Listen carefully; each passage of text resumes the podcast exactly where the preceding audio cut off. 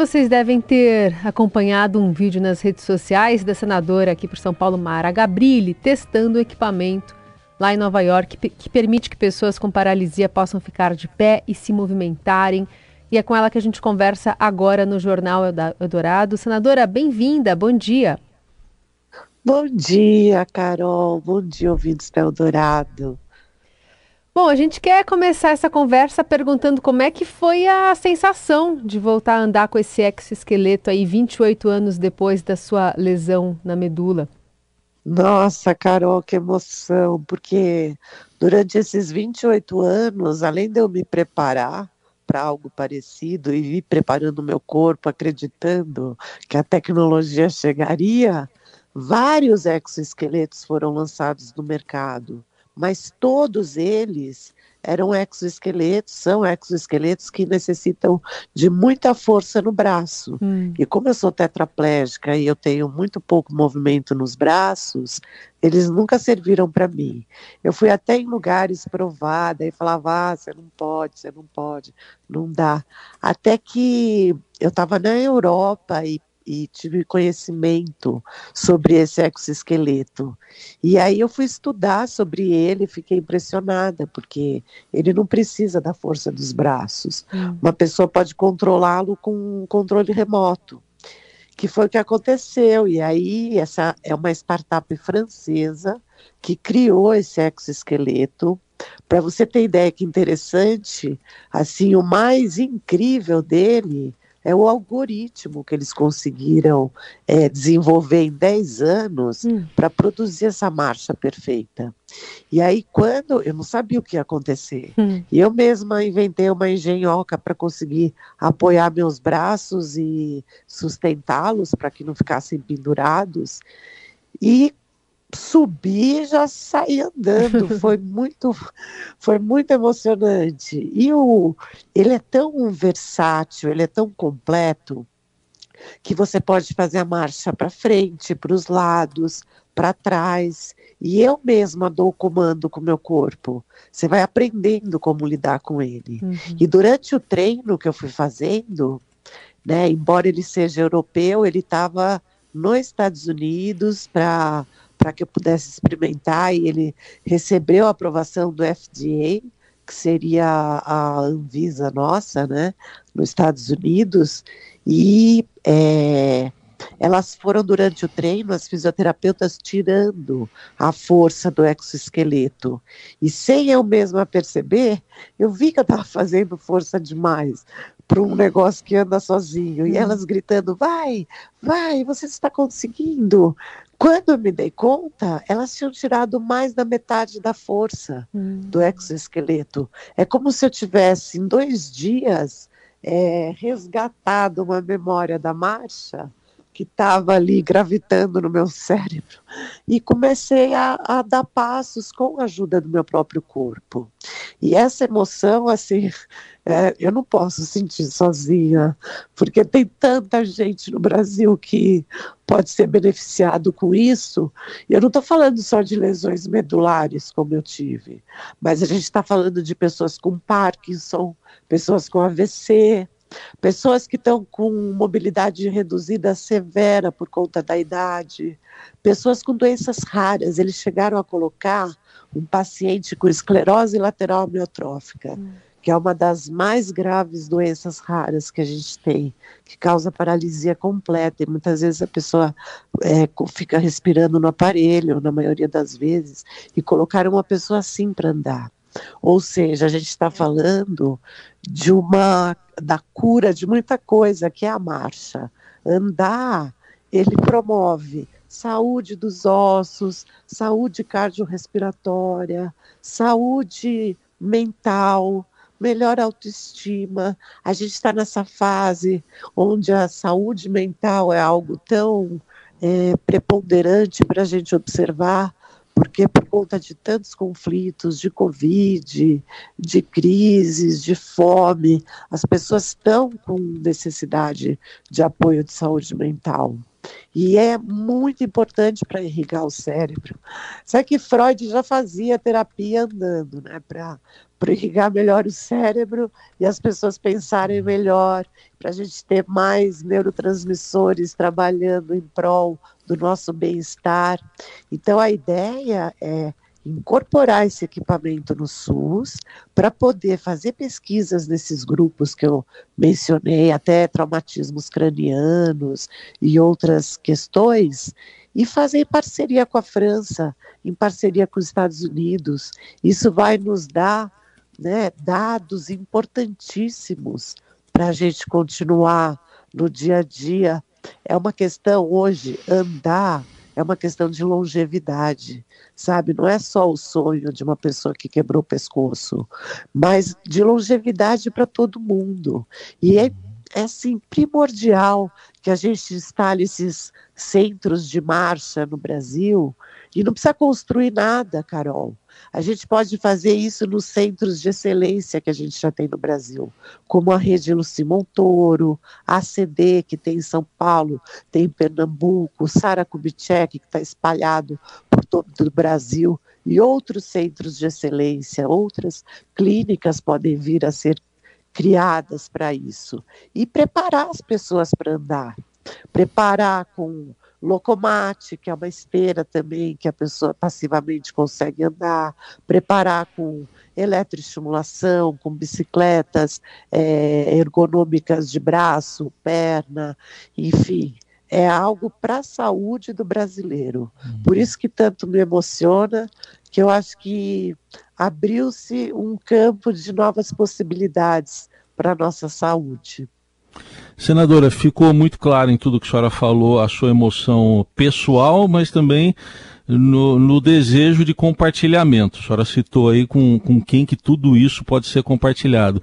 Então, a partir daí, eu queria saber das iniciativas da senhora para tentar, uh, lógico que depende do governo, depende do SUS, depende de, talvez de Anvisa, enfim, uh, quais são agora os próximos literalmente passos para a gente chegar a, a, a, esse sonho concretizado aí. Ai, bom dia, Raíssa, obrigada, viu? Olha, os próximos passos agora, a gente está em conversa com, é, com a empresa Vandercraft, essa, essa startup francesa, para fazer com que eles diminuam o preço do equipamento, que a gente imagina que custe muito caro por conta do investimento. E é importante saber Heisen, que não é um equipamento hoje feito para você levar para casa e usar em casa. Por enquanto, ainda é um equipamento para treino. E ele é todo controlado. Nos vídeos tem uma moça atrás de mim que até parece que ela está me segurando, mas ela não está. Ela está ali é, digitando num tablet, porque ele é todo programado. Então, ela, ah, você quer ir para o lado, você quer ir para frente, você quer ir para trás. E aí ela programa e eu dou start com o meu corpo. E o que a gente está discutindo é de fazer essa parceria com uns três primeiros equipamentos, né, com a empresa francesa. Aceitamos filântropos, aceitamos investimentos de pessoa física, aproveitar até final de maio, que tem dedução do imposto de renda, uhum para que a gente consiga ter um equipamento desse no Brasil, sabe? Quem quer investir na saúde do brasileiro pode investir nisso. E, paralelamente a isso, eu estou conversando com o governo do estado de São Paulo, né, que já está ciente, já está conhecido é, do equipamento, já sabia até antes de eu ir né, experimentá-lo e estou fazendo contato com o governo federal também. E a Anvisa seria num próximo momento, porque a gente, ou concomitantemente, para conseguir o registro deles, mas a gente precisa tê-los aqui para pesquisa e para ter resultados. E com esses resultados, a gente conseguiu o registro na Anvisa e daqui a três anos a empresa tem sim já o protótipo do equipamento que um dia as pessoas vão levar para casa. Uhum. Ele vai ter até airbag, caso a pessoa caia, mas vai ser no futuro um equipamento que vai trazer muita autonomia e liberdade, porque eu vi pessoas treinando, treinando cozinhar, lavar roupa, é, ir à toalete, já está sendo feito esse treino. Uhum. Mas é bom deixar claro que, por enquanto, nós vamos ter que utilizá-los em clínicas especializadas, pode chamar de clínica, de clube, de centro, o que for, mas serão espaços que vão receber esse programa, uhum. com equipamentos de altíssima tecnologia para ajudar as pessoas a se moverem, uhum. né, que é tão importante para o corpo. E olha, eu sou paralisada por ter quebrado o pescoço, uso muito cadeira, mas eu conheço muita gente que fica sentado o dia inteiro no escritório uhum. e fica mais tempo sentado do que eu. E só sentar e levantar já é assim um ganho para o corpo que às vezes a gente não tem noção, porque faz energia circular uhum. do tronco para as pernas, das pernas para o tronco. E quando a gente fica sentado já uma hora, já fica estagnada a energia. Então a gente tem que ter consciência o quão importante é andar. E para quem anda e não tem dificuldade nenhuma, nossa, ande hoje com gratidão, porque faz muito bem, muito bem para o espírito, para o corpo, para a mente. Senadora, a senhora mencionou dessa é, intenção né, de buscar e da busca, na verdade, pelo governo de São Paulo, pelo governo federal. É, até pelos motivos que você elencou, a gente nota essa é, desproporção é, que tem no espaço dado, até para discussão na sociedade, para algumas informações de discussão né, para a população deficiente. Você mencionou a importância de um equipamento como esse, de como essa experiência pode trazer benefícios, esse treino, melhorando a qualidade de vida. Mas a gente tem outras discussões que às vezes são invisibilizadas, muitas na verdade, quando tem a, a população com deficiência no foco. E às vezes até é, se prefere olhar para. É, talvez seja mais fácil né, para a população que não tem deficiência olhar exemplos de superação do que as dificuldades do dia a dia, que são muitas. Então, nesse contexto e até nesse movimento de conversar com governos, como é que você analisa é, esse contexto a partir dos primeiros meses da atuação da gestão em São Paulo e da União? Olha, sobre a gestão em São Paulo, eu posso dizer que é, começou até um pouco atribulada, porque São Paulo, o Estado de São Paulo tem a Secretaria de Estado dos Direitos das Pessoas com Deficiência.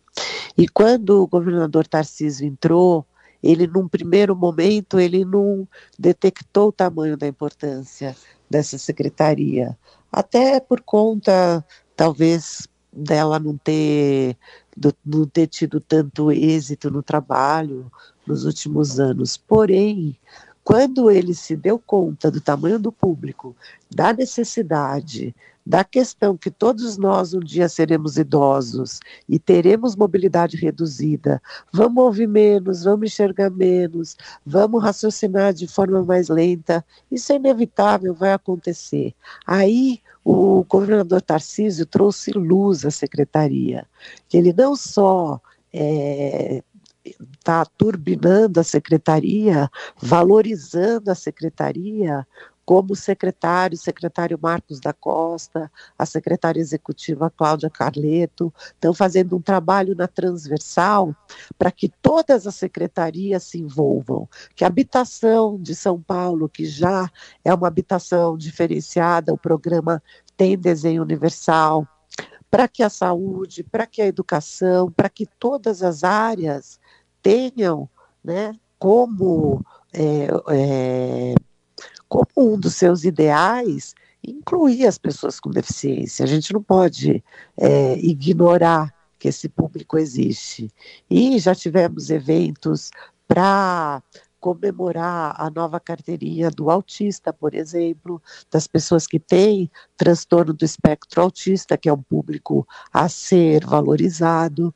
Então, eu vejo que o Estado de São Paulo vem valorizando.